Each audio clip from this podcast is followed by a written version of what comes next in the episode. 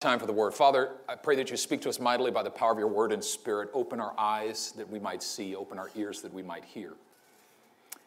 Today, I pray that you'd give me the tongue of the learned that I might speak a word in due season to him who is weary. I pray in Jesus' mighty name. Amen. Two scriptures I want to give to you today. The first is Romans chapter 12, verse 11, and it says, Never be lacking in zeal, but keep your spiritual fervor serving the Lord. Never be lacking in zeal, Yeah. but keep your spiritual fervor serving the Lord. Mm. Second is Psalm chapter 84, verse 10, right? Mm. Yeah. Better is one day in your courts than a thousand elsewhere, the psalmist says. It's a prayer. Better is one day in your courts. He's talking about the temple courts. Better is one day in your courts than a thousand elsewhere. And then he said, I'd rather be a doorkeeper in the house of my God than to dwell in the tents of the wicked. Hmm. I think this second scripture is one that we misunderstand a lot. Hmm. We sang that song there at the end of worship Better is one day in your courts. Better is one day in your house. Better is one day in your courts than thousands elsewhere. Yeah, yeah. And I think when we think of the courts of the Lord, we think about the experience of His presence. Those of us who have been Christians for a long period of time, and especially those of us who are charismatic Christians who value the experiential manifest presence of the Lord. Yeah. And if you're a charismatic Christian, you value that. And if you're not, you may not even know what I'm talking about. That's okay. Just forget. Just. When we sing that song, "Better is one day in your courts," we're thinking about. Well, there's a number of things we could be thinking about. If you're super charismatic, you're thinking about the experiential manifest presence of God. If you're just super Christian, you're thinking about being at church. Better is one day up in the church. And actually, the psalmist is, is, is talking about something deeper than that. Yeah. He, it's not that he's not talking about those things. I almost said he's not talking about that. Jeremy and I had a great conversation this week how I tend to say it's not this, it's that, when it's actually this plus that. It's, Yeah. it's, it's, Yeah. it's that and something else. And it's like, like I said, it's not affection. Agape is not affection, it's covenant. Well, no, it's affection and covenant. It's not Yeah. non affectionate. Yeah. He's not just talking about the experience of the presence. He's not just talking about being in the court. He's speaking as a priest. Huh, yeah. And when he says better is one day in your court, he's talking about his role, his job, serving in the court. Yeah, yeah, yeah. Not just being at church, serving in the house of the Lord. Yeah. He's saying, he's literally standing at his post, serving God, Yeah. and saying, This is better, Yeah, yeah, yeah. far better Yeah. Than anything out there. And then he follows it up by making it explicit. I would rather be a doorkeeper, Yeah. a greeter, Yeah. an usher. Yeah. I would rather stand at the information table in the house of the Lord than dwell in the tents of the wicked. I, I, don't think we understand the gravity of what he's saying here. He's literally saying. That if you understood how good this place is here, Wow. how awesome it is Yeah. to do a menial task in the house of the Lord, you would envy me. He's literally saying to the world, y'all should envy me. Yeah, yeah, yeah. I got the best job in the world. I would rather be an usher, a greeter, a doorkeeper in the house of the Lord than spend a th- for one day, Yeah. than spend a thousand days. At the Ritz Carlton Hotel on Waikiki Beach in the presidential suite. I'd rather be a doorkeeper in the house of the Lord for one day Yeah. than to spend a thousand days as the lead singer of BTS. Yeah. I'd rather spend one day Yeah. as a doorkeeper in the house of the Lord Yeah. than to get a thousand days as the creator and president over a multi billion dollar hedge fund. Wow.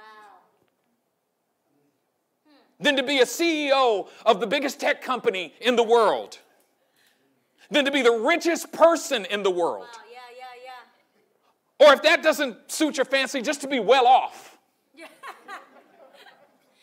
Literally, he's saying there is nothing out there Yeah. that compares to one day Wow. of serving the Lord. One day Wow. is better than a thousand Out there. out there. Yeah. And then he says, I'd rather be a doorkeeper Yeah. in the house of the Lord than to dwell. I'd rather be a doorkeeper than a dweller. I'd rather be a doorkeeper in the house of the Lord than to dwell in the tents of the wicked. Translation I'd rather be exerting myself in service to God up in here than to be laid out relaxing out there somewhere. Yeah, yeah, yeah, yeah, yeah. I'd rather be exerting myself here than relaxing out there. That's what he's saying. It's better to exert yourself in the. He's literally saying, another place the psalmist says, let everything that has breath praise the Lord. Literally, he's saying if there's, pur- there's purpose to your breath, use it for the right purpose. Wow. Yeah. Yeah. If there's breath in your nostrils, you got a praise up in you. Yeah. We exert our strength in the wrong direction. Mm. Wow. And when he steps into the service of the Lord, he says, I found the purpose for my strength. Wow. I found my strength's Yeah. true purpose. Amen. Now, it's interesting that he uses the word doorkeeper. Because in our, in our context, being a doorkeeper like a greeter, that's not like a high ranking position of authority. That's not like the most highly respected leaders in the church, right? I mean, imagine walking to, dang, the doorkeeper. Oh, snap. He's standing at the door. Sir, yes, sir. ma'am, yes, ma'am. Yes, wow, doorkeeper. But in Israel, that was a highly respected position. The doorkeeper, the, they were like, the, the door, the doorkeeper. He's a doorkeeper? Dang, he got to be a doorkeeper. Did you hear about, you hear about John? John got a new job. Oh yeah, what's his new job? He's a doorkeeper. a doorkeeper where? At the temple. Oh snap! Like, it's crazy. He's a doorkeeper, and here's what's crazy. Like, why was that such a, a, a high ranking position? It's not particularly hard when your job is this. That's it. That's literally the job of a doorkeeper. So why was it such a high ranking position? I'll tell you why. Because everybody wanted to do it. You understand how economy, the economy works, right? Yeah. Supply and demand. Yeah. When there's zero demand but a huge supply, that thing has no value. Yeah. When nobody wants to do it and there's 20 positions and nobody wants to do it, zero value. Yeah. But if there's only one slot and thousands of people want to do it, that thing has high value. That was being a doorkeeper in, in Israel. Wow. It wasn't that it was a hard job, it was everybody wanted to serve in the house of the Lord. Everybody wanted to. Everybody was signing up. There was a waiting list as long as my leg. Everybody wanted up in that joint. Right, right. And when you got chosen for that place, Wow. it was such a privilege. Hmm. That's right. It was such a privilege. There was a, a doorkeeper in Israel who was actually the most famous doorkeeper in Israel's history. Yeah. I want to talk to you about him today. Okay. He was actually not only the most famous, but he was the oddest choice for a doorkeeper in Israel. He actually shouldn't have been a doorkeeper. He actually didn't qualify to be a doorkeeper because he wasn't even a Jew. He wasn't even a Hebrew. He should have never became a doorkeeper in the house of the Lord, but there were circumstances that opened the door. And, and the Bible talks about this guy. But before I get to him, I got to tell you what led up to him. So there was this place called Shiloh. Yeah. That's where Samuel grew up. The Ark of the Covenant was there. And there was this priest named Eli. And Eli, in 1 Samuel, you see, Samuel's born and Eli raises him and he grows up. And then God starts speaking to Samuel. And the first thing God tells the little boy Samuel is, I'm going to kill Eli. Eli was the high priest at the time. And it's because his sons were wicked. It's, I mean, imagine the pastor's sons are running around getting the women in the church pregnant and robbing folks. That's what was happening. Eli's like the pastor, and his sons are running, running around raping women in the church and then stealing people's money and calling it tithes and offerings. And God was just so fed up, he said, You know what? I'm going to end all of this. I'm going to put a stop to this.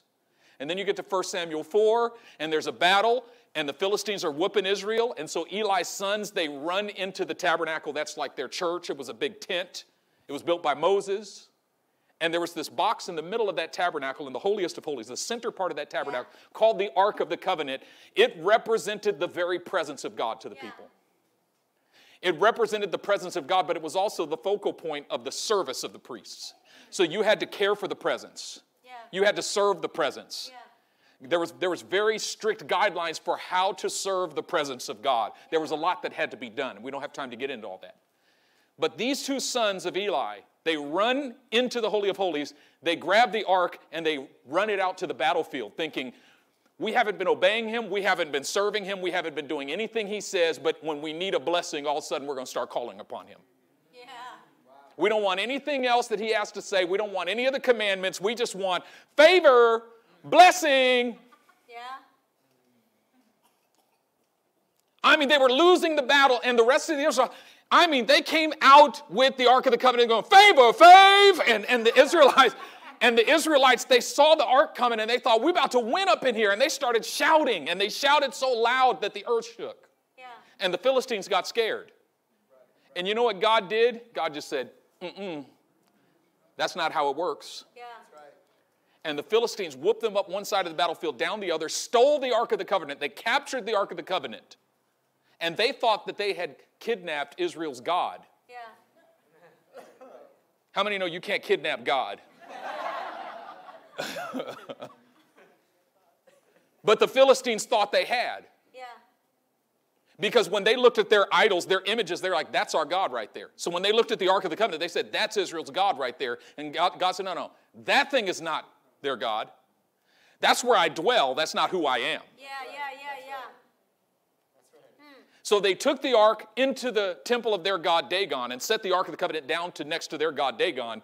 They went to sleep, woke up the next morning. Dagon's laying on his face before the ark of God. We don't know how that happened. They just like set Dagon back up. They went to sleep the next day, came back. Not only is Dagon laying face down before the ark of God, but his arms are broken off. So God just get that out of my sight, you know. And then God started like smiting the people of the city with like hemorrhoids and, and tumors and warts and all kinds of growths, and their women couldn't have babies. So they were like, let's get this thing out of here before it kills it. They sent it to the next city. And the next city, what is this? We just kidnapped Israel's God. They're like, yay! And then God, they did through the whole thing. And it, it, it went through this. It went from city to city to city. Finally, they were like, we got to get this thing back to Israel. So they put it on a cart and they sent it back to Beth Shemesh. Here's the problem in Israel at the time Eli, the pastor, is dead. Yeah. His sons are dead. There's no order, there's no leadership, there's no government. Yeah. Nobody knows anything. So the Ark of the Covenant, which represents the, the very presence of God, which the Philistines were careful to handle, even though, even though it was idolatrous, they were careful with it. When they sent it back to Israel, Israel was not careful with it at all. The men of Beth Shemesh came, saw it coming. They were like, I wonder what's up in that thing. So they ripped the lid off of it. Yeah. And then the, the plague broke out among them, it said. Coronavirus broke out, killed all of them. so now they're scared because all these people got hurt in the church because they didn't know how to treat the presence of God rightly. Wow. Mercy.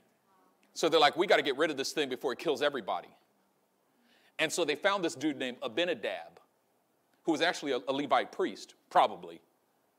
And he had a son named Eleazar.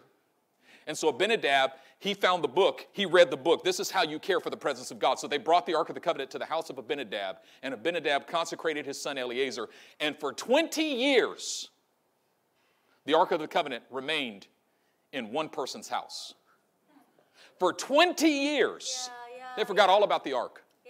And during that 20 years, Samuel grew up, had his whole ministry, and then David becomes king.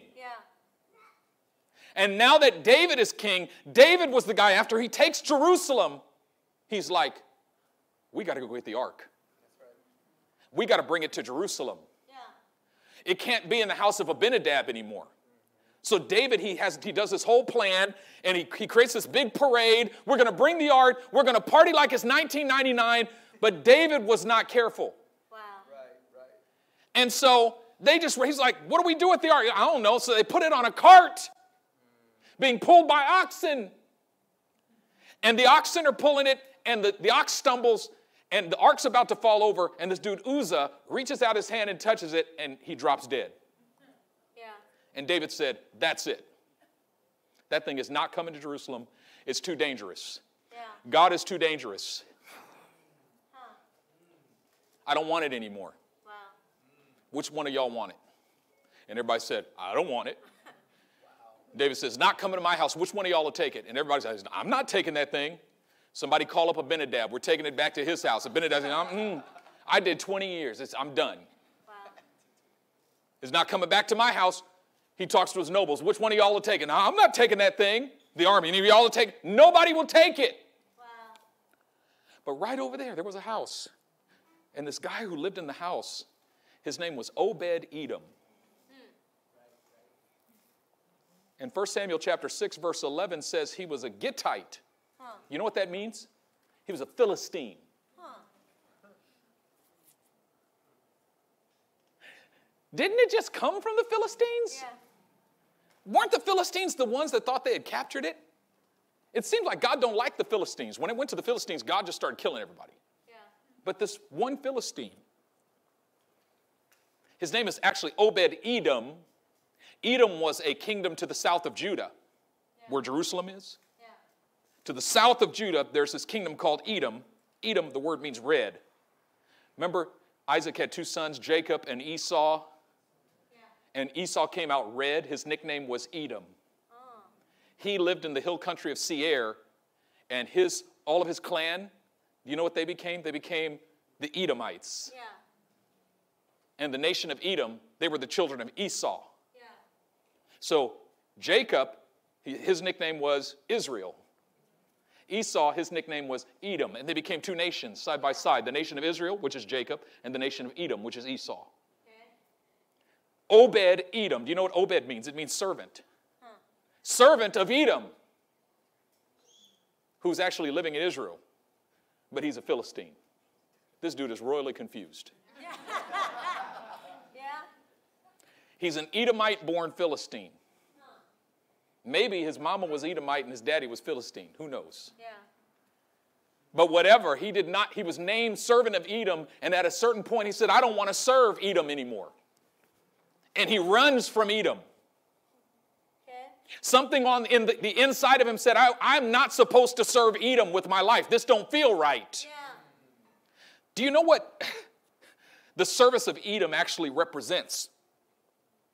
You remember, I'm sorry, I'm all over the place today, but just stick with me. I'm going to tie it all together. I promise. I'm going to tie it all together. Jacob and Esau. Jacob, remember how he stole the birthright from Esau?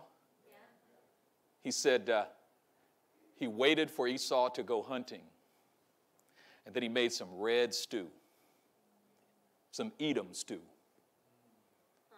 And then Esau came and said, Give me some of that red. Give me some of that Edom. And Jacob said, Give me some of that birthright. Yeah. And Edom said, You ain't getting my birthright. Give me some of that stew. And Jacob said, You ain't getting my stew. Give me some of that birthright. And then Esau said, Well, if I die, what good is my birthright? All right, I renounce my birthright. You could have it. Now give me the stew. And then he ate the stew and, and then he hated himself. What the heck did I just do? I just sold my birthright, my inheritance, for a bowl of red soup. That is, whatever you lay down your life for, you serve. Yeah. He was the servant of Edom. He was serving red.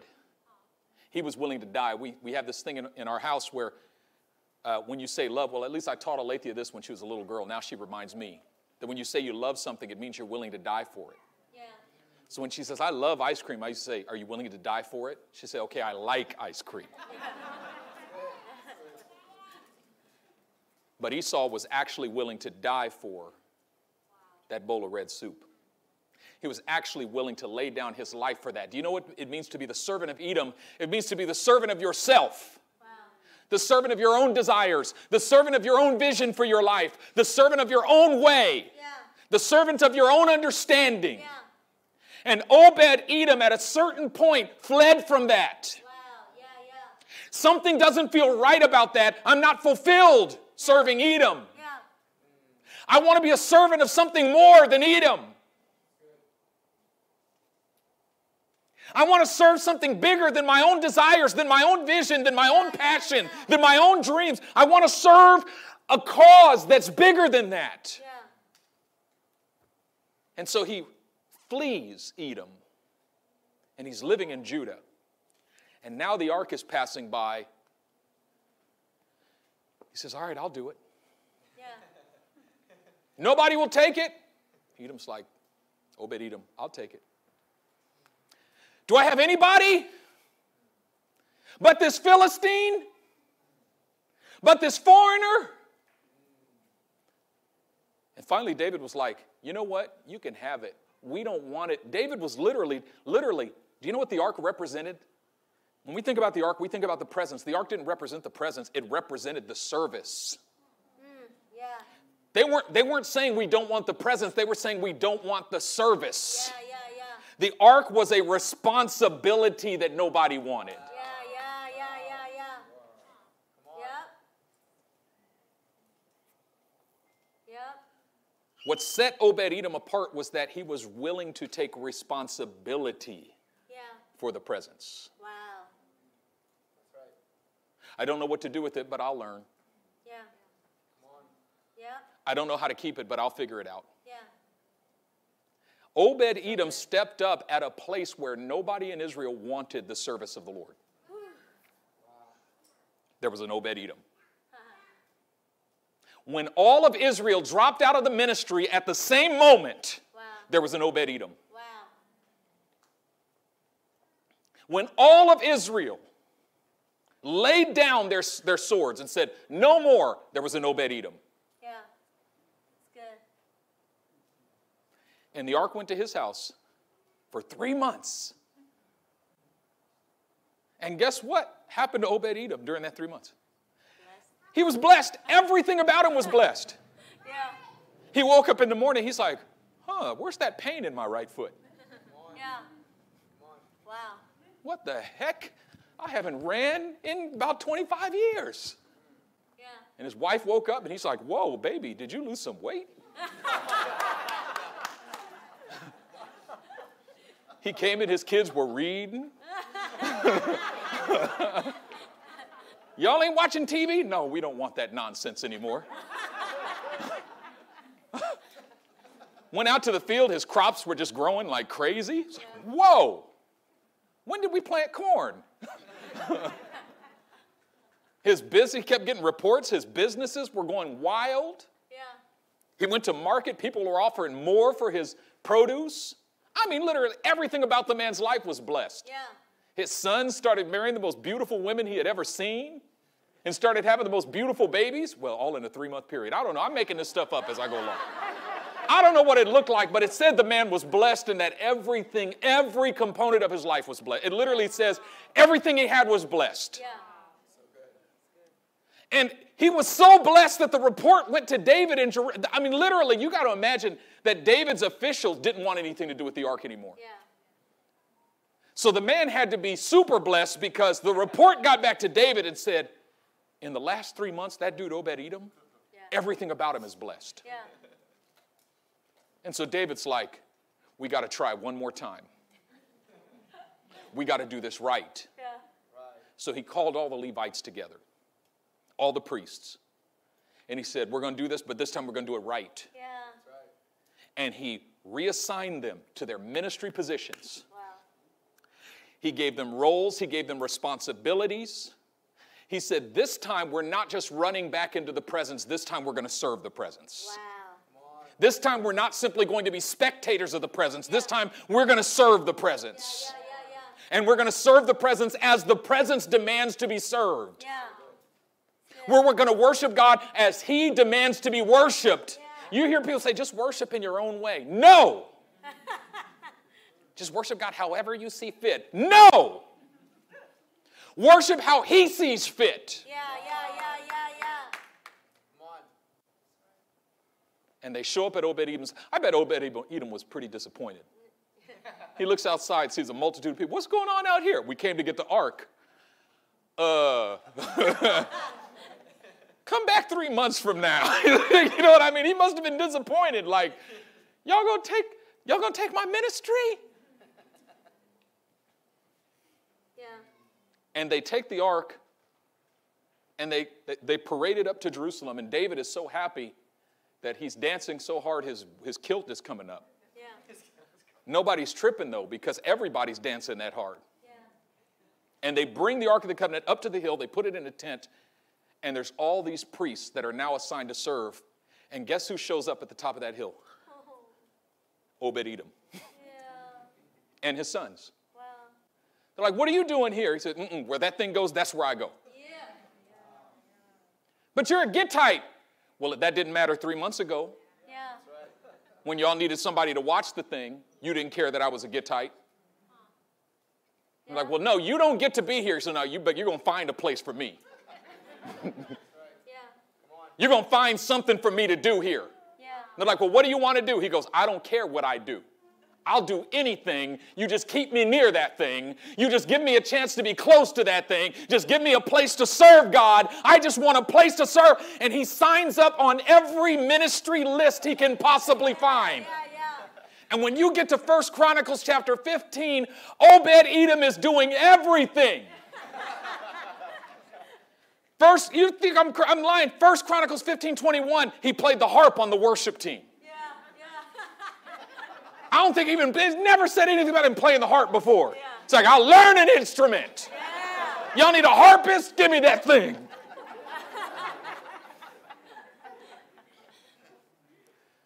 First, First Chronicles 15 21, he was a harpist on the worship team. First Chronicles 15 24, he was a doorkeeper of the ark.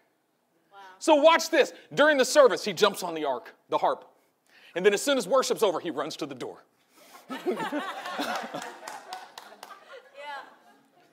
First Chronicles 16 38 said he was a gatekeeper of the city of Jerusalem. Wow. Meaning, he's like, there's nothing more to do here. Well, what's the next closest thing I could do? They're like, you can watch the gate. He runs out after service and stands at the gate.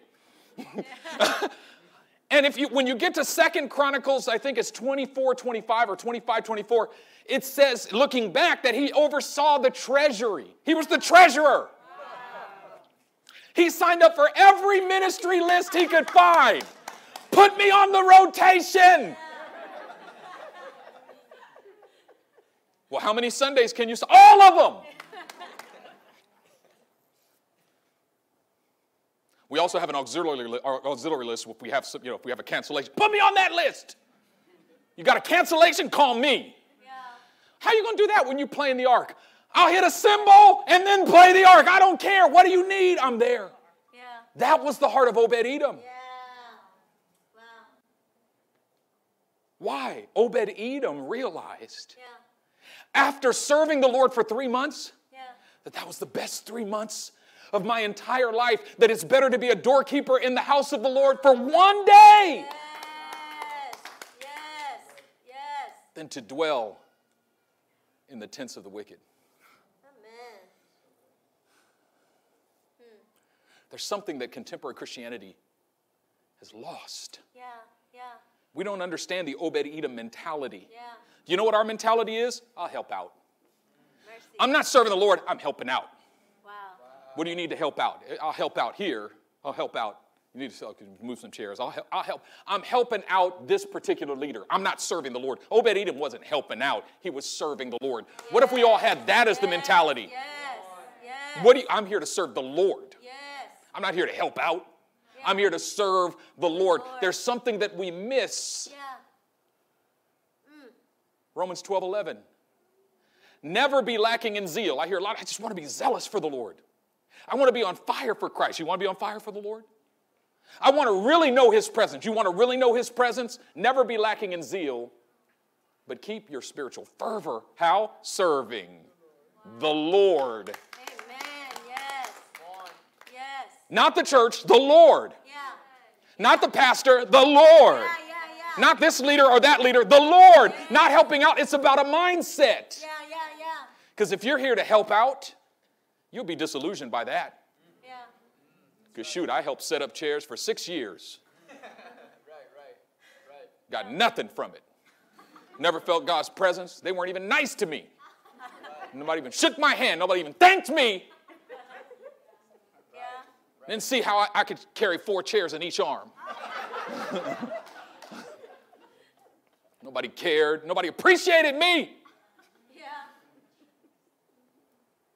But I'm serving the Lord. It's a different mindset. Yeah, yeah, yeah. I'm serving the Lord. What if we woke up with that mindset God, I'm, I'm coming to serve you? Amen. I'm coming to serve you. I'm coming to serve you with my strength. I've got strength. I've got to use it to serve you. What if we came in and we were blind to everything else? How can I serve the Lord? Yeah.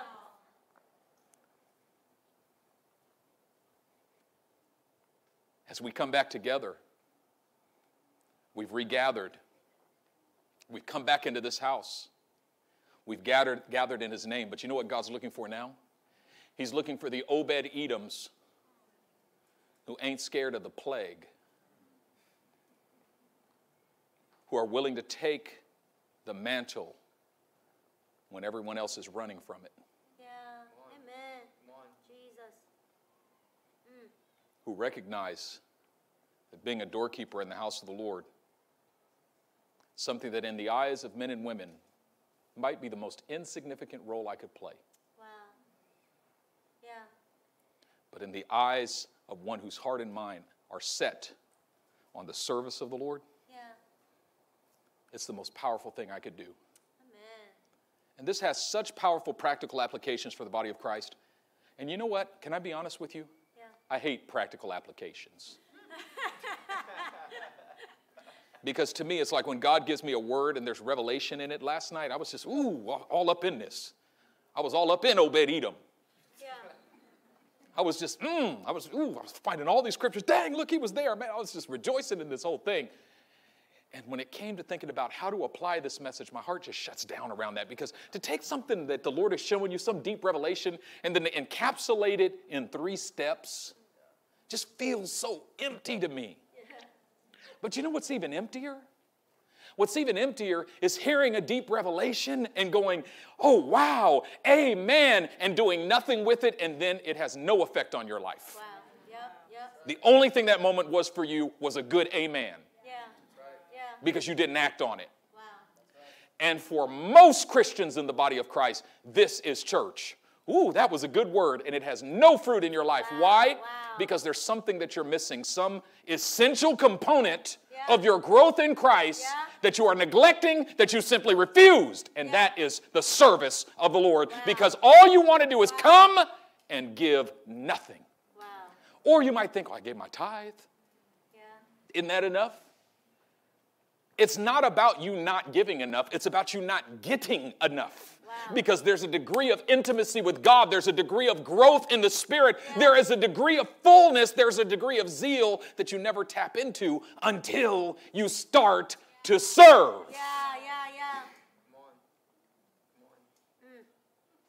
I think arguably, nobody in this house receives more than me.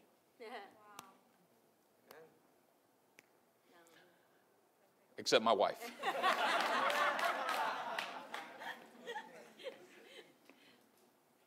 That was good. Nobody gets challenged more than me, but nobody receives more than me. In terms of, like, if you could see what God speaks to me when I'm getting the word to preach to you, and when I give it to you, I'm trying my best to give it all to you, but the best I can do is maybe 15%. Wow.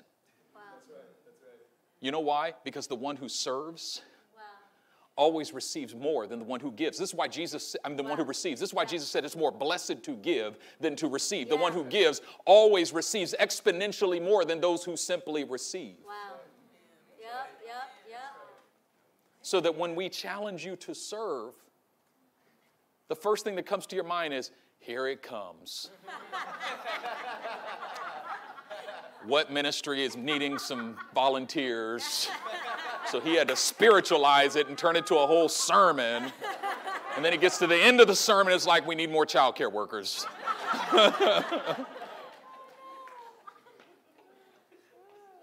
it was either that or an offering. Mercy. Powerful revelation. Give me your money. says the Lord. Volunteer. Sign up on this list, says the Lord. That's not what it's all about. Yeah. The two are related, aren't they? Yeah. Because the Lord told me when we first started the church, I remember we first started the church back in 2004, and I had this multi billion dollar vision. We're supposed to be in IKEA by now.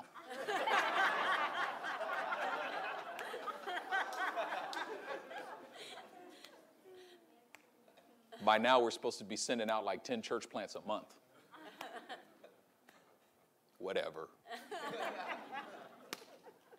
I remember I prayed, I said, Lord, you've given me the vision you've given me. It's going to take multiple millions of dollars, but you ain't giving me no money. How come you never sent any money? You know what the Lord said? He said, because then you would never teach the people to give. And the church would be blessed, but the people would not. And I never intended to bless my house and not my people.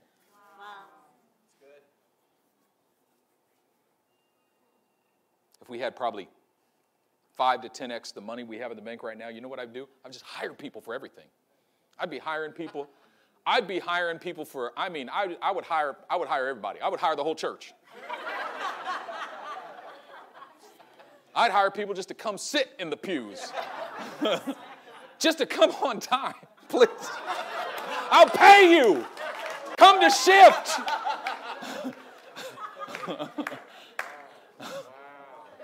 Mercy. And nobody would be serving from just, Yeah. just a heart of service. Wow. Yeah. We'd have just a hireling culture. Wow. Jesus. It's not wrong to be paid, don't get me wrong. Because if so, I'd be in the poorhouse. I get paid.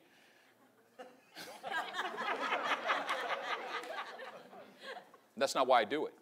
Yeah, that's right. Because if so, I would have left a long time ago. I've been offered more. Yeah. But that's not what, that's not what I live for. Yeah.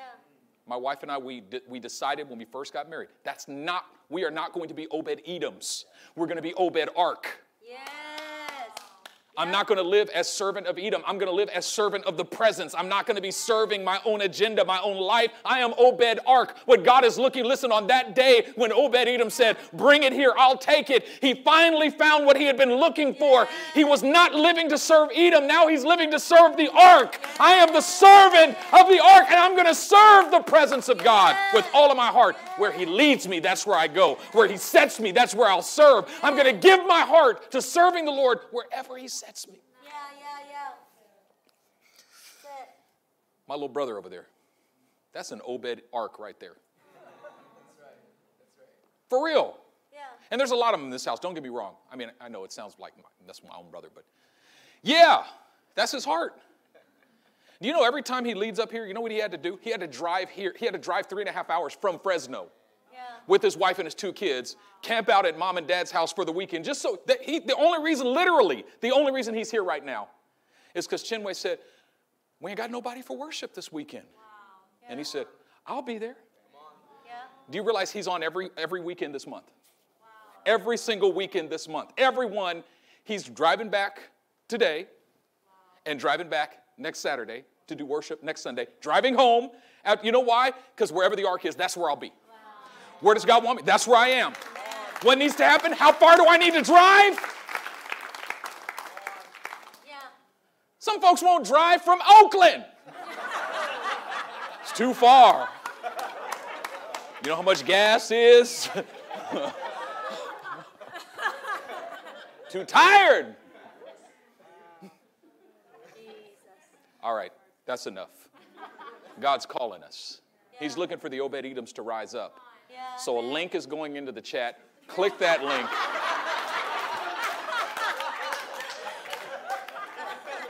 no, really, there's, there's, there's two ways that we can respond very practically to this message. I, I- you, know, you know what I really dream of doing if there wouldn't be like anarchy? I would require every member of this church to do two things one, to serve a ministry, Yeah. and two, to go on a mission trip once every five years. I would require, and if you didn't do it, I would throw you out the church. I would. you could come, but you're not a member. I would just dissolve your membership. Why? Because I'm doing you a disservice by letting you just sit up in the house and do nothing. Literally just letting you sit there in the house and do nothing means you're not going to grow in your walk with Christ. Because you simply want to be a taker and not a giver. Mercy. Should I do it? No. No. We're not there yet. Instead, I'm just going to admonish you. Yeah. I'm not going to force you. Yeah. I'm just going to admonish you. Yeah. Be an Obed Edom. Just say yes to God. And so we have two opportunities right now. The first is just sign up to serve. Serve something. Yeah. What doesn't fit my passions? Screw your passions. Who cares about your passions? That's not my gift. Who cares about your gift? This isn't about this is not amateur night at the Apollo. This isn't America's Got Talent. Yeah. That's not what this is. Star Search. you remember that? It's about service. The difference between service and ministry is service is not gift oriented, it's need oriented. Yeah. Because I'm not gifted to wash dishes, but they still got to get washed at my house. That's what it means to live in the house.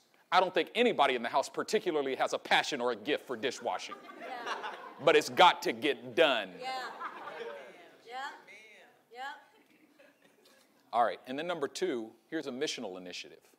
We're raising money for a school in El Cerrito, and I think one or two schools in San Francisco, two schools in San Francisco. We are going to make an impact on our community, both in El Cerrito and in San Francisco, and we're going to make statements in both of these cities to the school system that we care about your children, Yeah. that we are the people of God and we are here for you. Yeah. And so put your money into that and serve something. Amen. Amen. Come on up here and play something. Bow your heads. So good. Lord Jesus, mm. I've lived too long as Obed Edom. Now I want to be Obed Ark. Yeah. Yeah. Mm. I felt so empty serving my own way, Yeah. going my own direction, mm. living for my own desires, my own passions, my own wants. All my life I've been looking for something to serve, something worth serving. But Lord, I've discovered that there's no one and nothing that's worth serving more than you. And that when I step into your service, I discover my life's purpose. That there's a level of meaning there Yeah. that I can't find in anything else. Mm. And so, Lord, I can truly say, after 17 years of serving you in this place, Yeah. I can truly say, after 25 years of being a proclaimer of your word, mm. that better is one day mm. in your house than a thousand elsewhere. Yeah. Amen. That I'd rather be a doorkeeper in the house of my God Yeah. than to dwell in the tents of the wicked. Amen. So, Father, I just pray that you would inspire your people today. And encourage your people today Yeah. to rise up and to say, I'll take the ark. Uh-huh. I'll take it. I'll serve the presence. But Father, we get messed up when we're serving but not serving the ark. We get messed up when we're serving the wrong thing. Yeah. I pray for each and every one of us who serves you'd give us the mindset of one who serves the ark, one who serves the presence. Yeah. May the church once more be Yeah. a royal priesthood. Amen. And may we be as the priests of Israel were. That the essence of what it means to be a priest is servants, Yeah. service. I pray in the name of the Lord Jesus Christ that you would cause us never to be lacking in zeal, but to keep our spiritual fervor serving the Lord. I speak blessing and encouragement over each and every one of your sons and daughters today. In Jesus' name. Amen. Amen. God bless you.